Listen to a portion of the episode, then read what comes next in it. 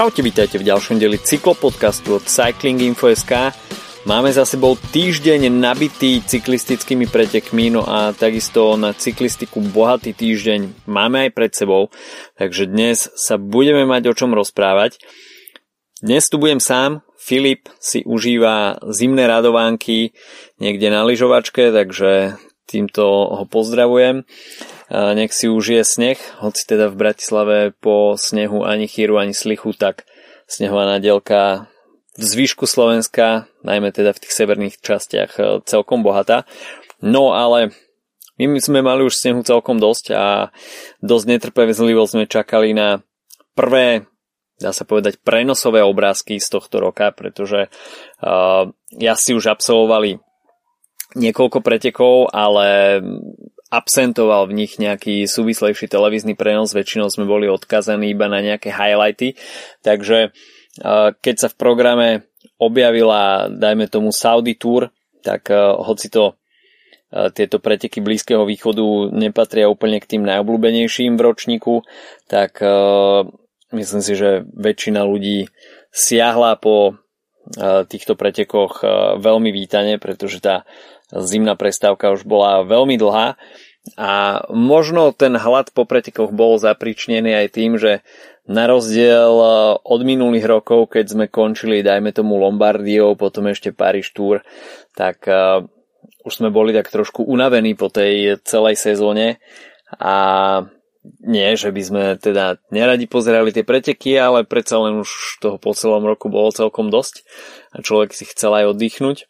Ale minulý rok sme končili paradoxne Paríž-Rube, čo celkom ešte aj v tej dažďovej verzii nás naladilo a zrazu potom sek koniec sezóny, tak uh, bola to taká terapia šokom, no a potom prišli týždne prázdnoty, až sme sa nakoniec dočkali televíznych prenosov, takže uh, Saudi Tour uh, bola, bol v podstate taký veľmi vítaný začiatok, no a uh, videli sme celkom zaujímavé dianie, samozrejme mm, k slovu sa dostávali najmä šprintéri. Caleb Ewan si pripísal prvú etapu, dve víťazné etapy si pripísal aj Dylan Hrunewegen v drese nového zamestnávateľa Bike Exchange. Veľmi dôležité víťazstva a dostanem sa k tomu ešte aj neskôr. Prečo? Etapu číslo 2, to sme už rozoberali minulý týždeň, vyhral Santiago Buitrago, no ale o víťazovi v GC sa rozhodovalo v etape číslo 4, kde Maxim Van Gils z Lotto Soudal e, po tejto víťaznej etape e, sa takisto dostal do čela pretekov a v poslednej etape si dokázal udržať dres lídra pretekov. Takže uh, Saudi Tour s trošku prekvapivým víťazstvom Maxim Van Gils, ktorý v podstate je odchovancom týmu Lotto Soudal 22-ročný Belgičan a boli to jeho prvé úspechy v, v profesionálnej cyklistike. A Saudi Tour takisto ukázalo, dá sa povedať, takú celkom prekvapivú stránku Saudskej Arábie.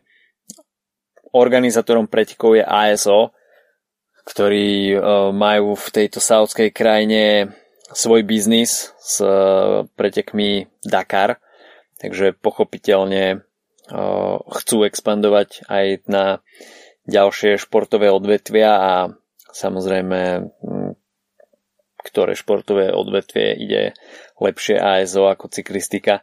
Takže Saudi Tour myslím si, že veľmi dobre zorganizované preteky a je to krajina, ktorá je vo svete vnímaná veľmi kontroverzne, je, dá sa povedať, dosť uzavretá, no, nepríliš vyhľadávaná turistická destinácia pre uh, európskych obyvateľov, ale myslím si, že napriek tomu, že sme zvyknutí z týchto uh, puštných pretekov na takú veľmi fádnu scenériu, tak uh, Saudi Tour ukázalo uh, veľmi príjemné prostredie, uh, aj dá sa povedať, že dajme tomu peknú prírodnú scenériu, samozrejme v tom kontexte púštnom, ale neboli to iba nejaké jednotvárne piesočnaté duny, ale mm, skutočne boli tam aj nejaké,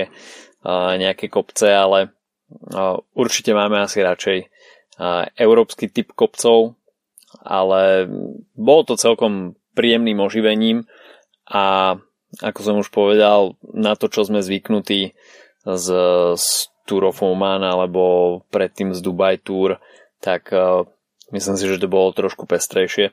Takže Saudi Tour odštartovali, odštartovalo uh, sériu televíznych prenosov, no ale samozrejme oveľa záživnejšie a vzrušujúcejšie boli preteky na uh, európskom kontinente. Konkrétne Etoile de Bessèges uh, vo Francúzsku, kde sme videli takisto pomerne prekvapivého víťaza v GC, Benjamin Thomas, ktorý sa do dresu lídra pretekov obliekol po etape číslo 3, ktorú sám vyhral, ale už predtým zaznamenal tým Kofidis etapové víťazstvo, keď v etape číslo 2 dokázal zvíťaziť Brian Cockart a v Ruson to bolo skutočne strhujúce víťazstvo. Táto etapa, respektíve ten pančerský záver, tak e, to bolo niečo neuveriteľné. Už dávno e, som si neužil záver etapy tak, ako etapu číslo 2 na Etoile de Bessèges. E, Brian Cockart tam zviedol priamy súboj s Macom Pedersenom, takisto tam bol zapletený aj Tobias Haaland Johannesen, ktorý nakoniec slávil etapový úspech v etape číslo 4, ale veľmi strmé stúpanie, vysoké tempo a do toho, dá sa povedať, bývalý majster sveta plus Brian Cockart, ktorý e, čakal na víťazstvo veľmi dlho a po zmene týmu sa čakalo, či Cockart naberie nejaký víťazný kurz a už v etape číslo 2 sa mu podarilo zvíťaziť. Pre Kofidis samozrejme veľmi dôležité víťazstvo a tieto preteky, ktoré možno pre World Tour týmy neznamenajú úplný highlight sezóny, tak Cofidis, hoci je World Tour týmom, tak nepatrí k tej absolútnej špičke. Uh, minulý rok zaznamenali veľmi biednú sezónu, ale možno v kontexte toho, čo sme spomenuli aj v modnej policii, že na ten dres Cofidisu sa konečne dá pozerať, tak uh, uh, prišli s ním aj výsledky. Takže mm, Brian Cockart e, vyťazne v etape číslo 2. Už o deň na to Benjamin Thomas, jeho tímový kolega e, v polzáverečnom sole v Beseš s ďalším etapovým víťazstvom. No a čakalo sa, či Benjamin Thomas e, dokáže odolávať konkurencii, ktorá na ňo tlačila v etape číslo 4 s finišom na Mont Busquet. A dá sa povedať, že uh, Benjamin Thomas obstal aj v tomto veľmi náročnom teste, pretože uh, držal sa tam pomerne dosť dlho aj s Remim Rošasom, uh, ktorý tam bol k nemu nápomocný, tak tá konkurencia vpredu mala vysokú kvalitu. Alberto Betiol tam takisto predstavoval najväčšiu hrozbu pre Benjamina Tomasa, pretože bol za ním iba, iba niekoľko sekúnd v GC a takisto tam bol Bauke Molema, Diego Ulisi, Pierre Latour, uh, Clement Champoussin, uh, Antonio Tiberi, Jay Vine a Tobias Haaland Johansen, ktorého som už spomínal.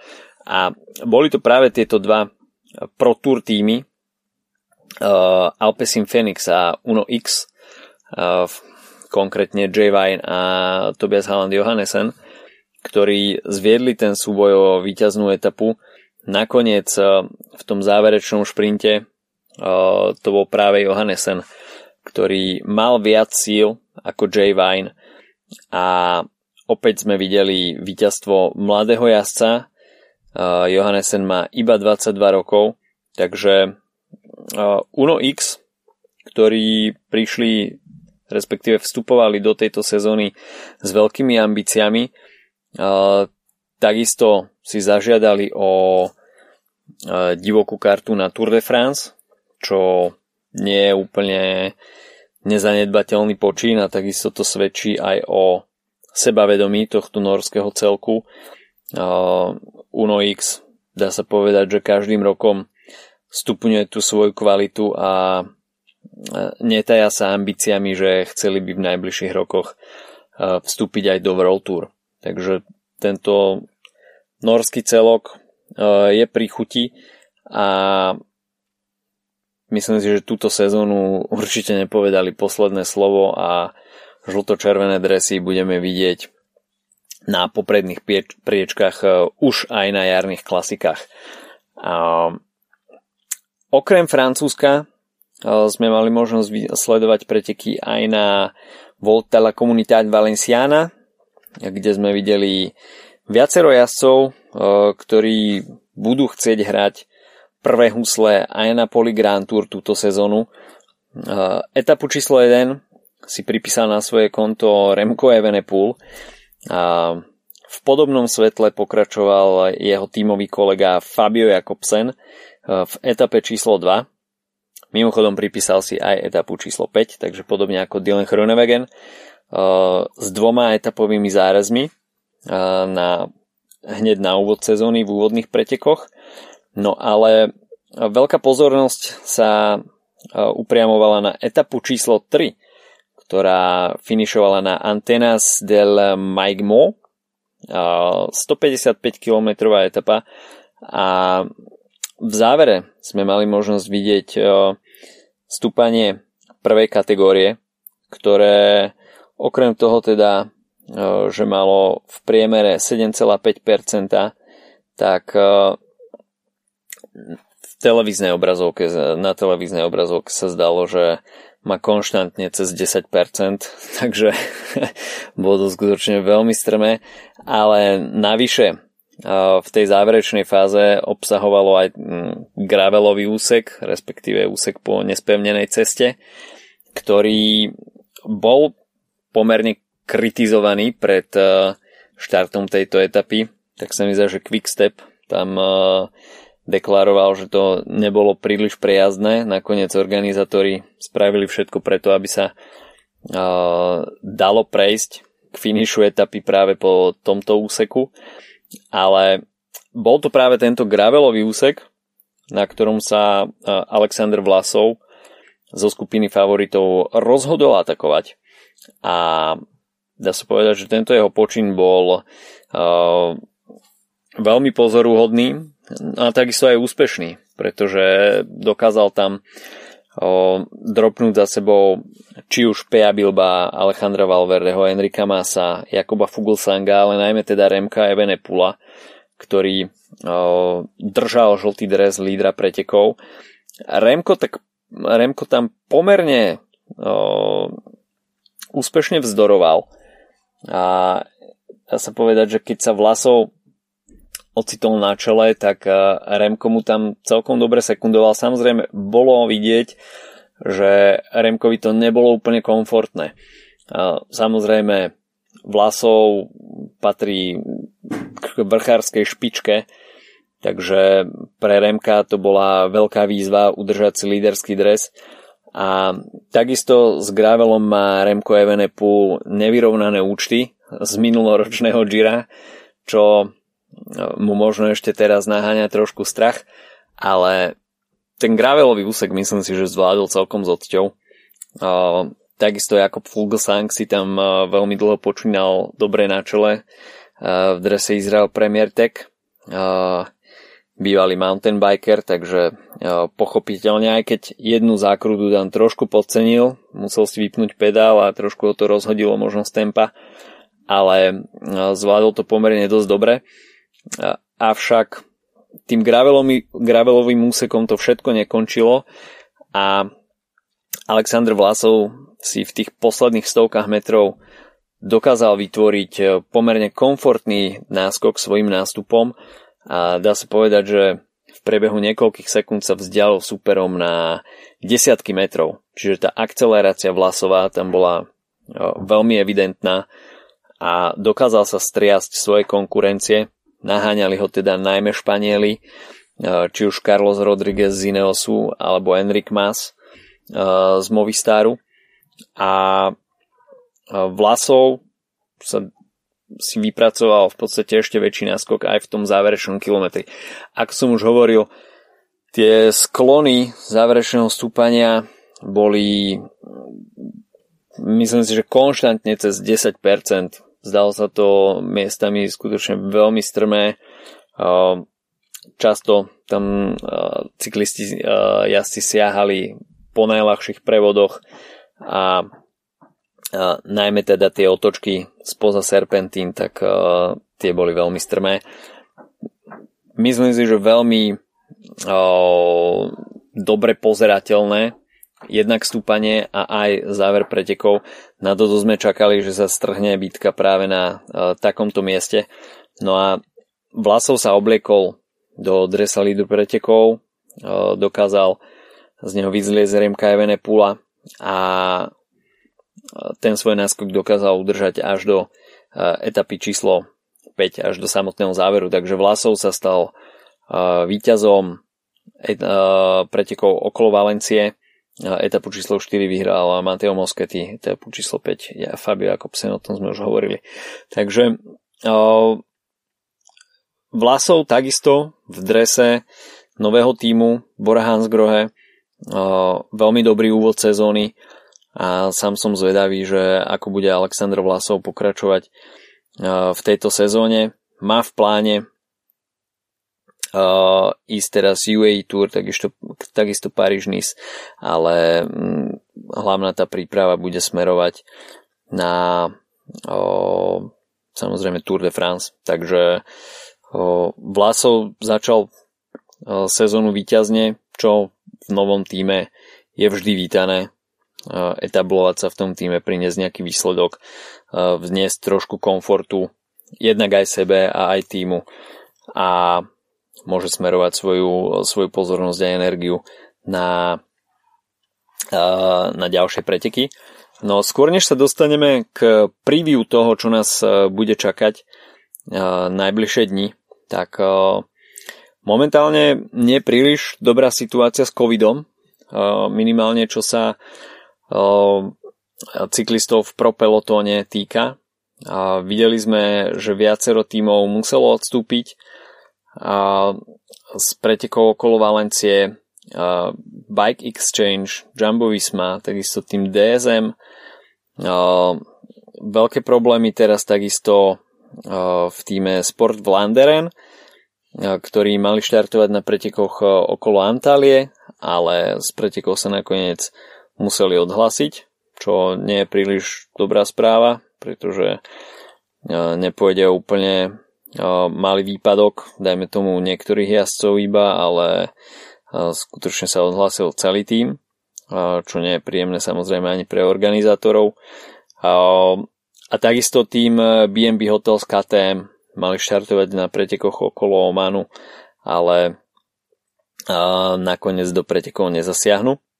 A Vincenzo Nibali, ktorý ohlásil, že tento rok bude štartovať na uh, všetkých pretekoch, monumentoch, tak nie všetkých pretekoch, ale všetkých monumentoch, tak uh, nakoniec trošku um, zreálnil tie svoje plány. Ospevovali sme tu s Filipom, ako sa na ňo tešíme na uh, pretekoch Paríž-Roubaix, ktoré takisto ohlásil, že, že absolvuje. Nakoniec sa nič také konať nebude a žralok z Mesiny trošku prehodnotil asi svoje schopnosti v tomto ročníku a z pretekov Paríž Rubé nakoniec upustil. Takže škrt Paríž Rubé sa v prípade Vincenza Nibaliho s najväčšou pravdepodobnosťou neukoná a bude svoju energiu a pozornosť putať, respektíve smerovať k Giro d'Italia. A Nibali však predsa len povedal jednu zaujímavú informáciu a to, že po príchode do Astany mm, sa cíti opäť mm, v celkom dobre, dobrom prostredí a nevylúčil, že bude pokračovať vo svojej kariére aj v roku 2023, kde by to Paríž Rube bolo o niečo reálnejšie. Takže žralok z Messiny neskladá zbrane a asi nechce končiť v rovnakú sezónu ako Alejandro Valverde, aby si nejakým spôsobom asi neukrajovali z tej pozornosti o závere kariéry. Hoci teda ani v prípade Alejandra Valverdeho nemusí ísť o konečné slovo. A Davide Rebelin, keď sme už teda pri ohlasených, možných ohlasených dôchodcoch povedal, že na konci se, tejto sezóny končí. Najbližšie k dôchodku takému reálnemu má asi Davide Rebelin, ale uh, neveríme mu. Každým rokom sa vyhráža, že tento rok je posledný. A hoci teda už má na krku 50 ale ešte stále pokračuje. Keď sme pri talianskej cyklistike, tak Filippo Ganna takisto priblížil svoj kalendár a svoje sezónne ciele a veľmi veľkým cieľom bude pre neho Milano Sanremo a takisto Paríž Rube, čo môžu byť v prípade Filipa Ganu celkom zaujímavé, ale za jednoznačný highlight označil zisk žltého dresu v prvej etape na tohto ročnej Tour de France. A ako je známe, Grand Depart bude v Kodani, bude štartovať individuálnou časovkou a Filip Ogana ako majster sveta, najväčší časovkársky špecialista v pro pelotóne, tak kto iný by si mal obliecť v Kodani žltý dres po prvej etape, ak nie Filippo Ganna. Takisto, nespomínal som to, zabudol som, zvíťazil v poslednej etape na preteku Heto ale Beseš, čo bola individuálna časovka. Takže Filippo Ganna je hladný po úspechoch a žltý dres bude pre ňo tento rok veľká motivácia. A ako sám spomínal, je pre ňo veľká motivácia aj prekonanie hodinového rekordu. A na rozdiel od Viktora Kampanerca, ktorý je aktuálnym držiteľom hodinového rekordu, to nechce spraviť vo vysokej nadmorskej výške, ktorá prináša určité výhody, ale uh, chce to spraviť na úrovni mora. Ešte nemá predostrený nejaký presný časový harmonogram, sústredí sa najmä teda na tú prvú polovicu sezóny po Tour de France, ale nevylučuje, že tento rok sa o hodinový rekord pokúsi a nechce špekulovať so žiadnymi fyzikálnymi výhodami v prípade vysokej nadmorskej výšky, ale chce to uskutočniť pravdepodobne niekde v Európe, čo samozrejme bude marketingovo asi aj pre Ganu a, a Ineos o niečo atraktívnejšie a bližšie. Takže som zvedavý, sám som zvedavý. No a keď sme pri Ineose, tak Egan Bernal uh, už opustil nemocnicu. Rehabilitácia sa teda môže naplno začať. Po sérii úspešných operácií ešte niekoľko operácií Bernal bude absolvovať. Pred niekoľkými dňami sa objavili na internete aj zábery z priemyselnej kamery z toho Bernalovho pádu. Vyzeralo to napriek tomu, že to bolo ako točené na kalkulačku alebo 3-3 desinu, tak vyzeralo to dosť nepríjemne a tie prvé informácie o tom, že tam bol nejaký brzdiaci autobus alebo niečo, tak sa mi nezdalo, že by ten autobus nejak brzdil. Ten autobus tam držal ako uh, kôl v plote, stál tam a Bernal proste do ňoho narazil. Išlo tam asi vyslovene o nepozornosť zo strany Egana Bernala. Každopádne, nič sa už na tom nedá zmeniť. Egan Bernal o je na dlhej ceste rekonvalescencia a snaď ho uvidíme e, čo najskôr v pretekárskom zaťažení. No a tie novinky môžeme zakončiť ešte vyjadrením Marka Paduna, ktorý bol minulý rok priamo či nepriamo obvinený z dopingu periodikum Le Parisien minulý rok prinieslo správu o tom, že niekoľko cyklistov z týmu Bahrain Victorious sú podozriví z dopingu, respektíve sú tam nejaké vzniknuté podozrenia. Medzi nimi mal byť aj Mark Padun a Mark Padun povedal, že to neznášal úplne dobre, pretože samozrejme svet médií, sociálnych sietí vie byť e, veľmi krutý a e, sám si zažil to, že boli na jeho adresu mm, povedané, napísané nepríliš e, pekné veci, že je podvodník a že tie jeho výsledky z minulého roka prišli z ničoho, takže Mark Padun sa s tým musel nejakým spôsobom popasovať a Určite to pre ňo nebolo jednoduché, najmä po psychickej stránke. A predsa len o, toto človeku vôbec nepridá na pohode a pokiaľ si je človek vedomý, že, že je nevinný, že športuje čisto, tak keď sa na ňo začne baliť takáto lavina absolútne nepodložených informácií, tak nepôsobí to na človeka vôbec dobre a takisto to nevrhá ani dobré svetlo na cyklistiku ako takú.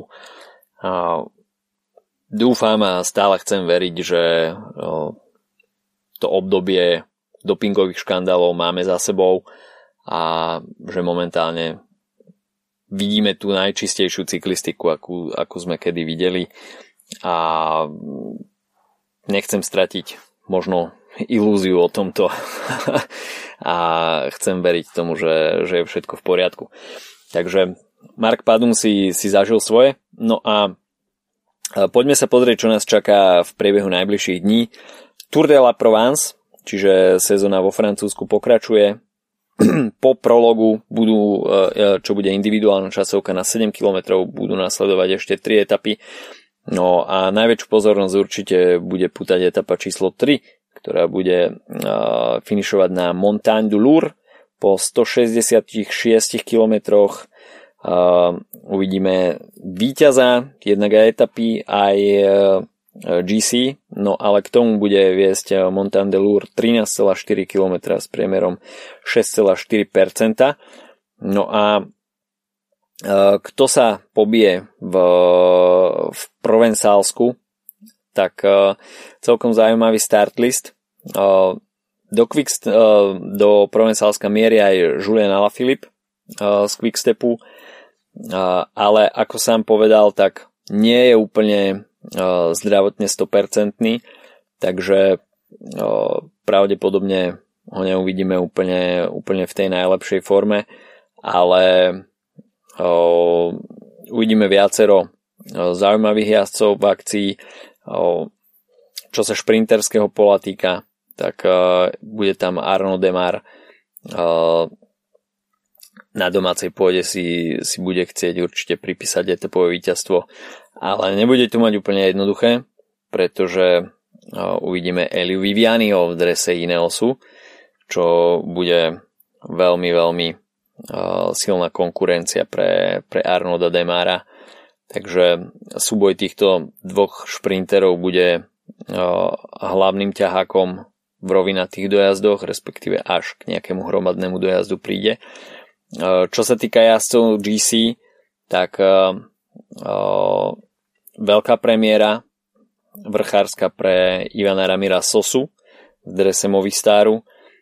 Takisto aj Gorka Izagir sa predstaví v, v novom drese a Proti ním bude pripravený Richard Carapaz, ktorý avšak bude mať svoje ciele sezónne až oveľa, oveľa neskôr, takže kto vie, či Carapaz bude mať nejakú extra motiváciu skutočne zaradiť úplnú forsáž. Nairo Quintana, takisto v Provencálsku a určite to bude, bude pre neho veľká motivácia. Takže Tour de la Provence, ktorá štartuje už dnes, preteky okolo Ománu. Tak to si myslím, že bude celkom zaujímavé, pretože na start liste uvidíme Marka Cavendisha. a a Mark Cavendish je na tom Blízkom východe varený, pečený. Má na svojom konte niekoľko etapových víťazstiev. A bude to zaujímavé, pretože Quickstep už má na konte niekoľko etapových víťazstiev vďaka Fabiovi, Fabiovi Jakobsenovi. A práve Mark Cavendish bude sa chcieť pobiť s Fabiom Jakobsenom o to dominantné šprinterské postavenie v týme Quickstepu, avšak ako už naznačil Patrick Lefevre, tak Fabio Jakobsen je zatiaľ neohrozená tímová jednička, čo sa šprint, šprinterskej pozície týka v týme. A myslím si, že na tom sa ani nič nejak extra zásadne meniť nebude. Hoci teda Mark Cavendish je určite namotivovaný, čo sa jeho konkurencie v, v hromadných dojazdoch týka, tak Fernando Gaviria na start liste, uh, takisto aj Max Walscheid, to sa šprinterov týkajúc uh, je asi všetko. Uh, čo sa týka zloženia etap, tak uh, tie samozrejme nahrávajú skôr šprinterom, avšak uh, OGC sa bude bojovať najmä v etape číslo 5, ktorá bude končiť na Jabal al-Akbar čiže v skratke Green Mountain. A, určite budú mať OGC, na, respektíve na GC záľusk viacerí asi. Rui Košta z UAE Team Emirates by mohol mať GC ambície.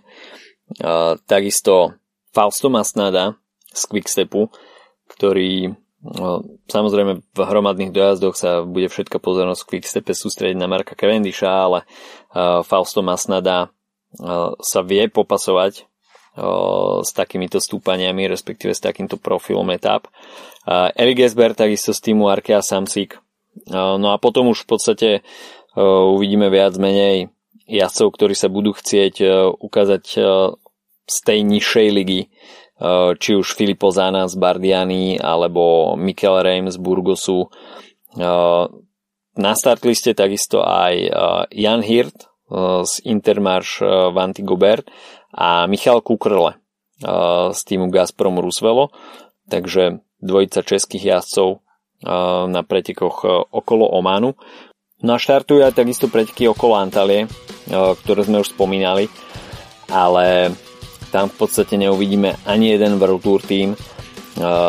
Je tam ohlásený Alpecin Phoenix, takisto Uno X, Drone Hopper, Androni Giocattoli, Bingo Gazprom a teda a teda.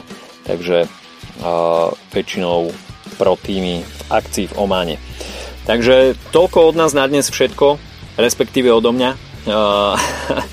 Užívajte si ďalšie dni cyklistiky, a počujeme sa opäť budúci týždeň. Majte sa zatiaľ pekne. Čau.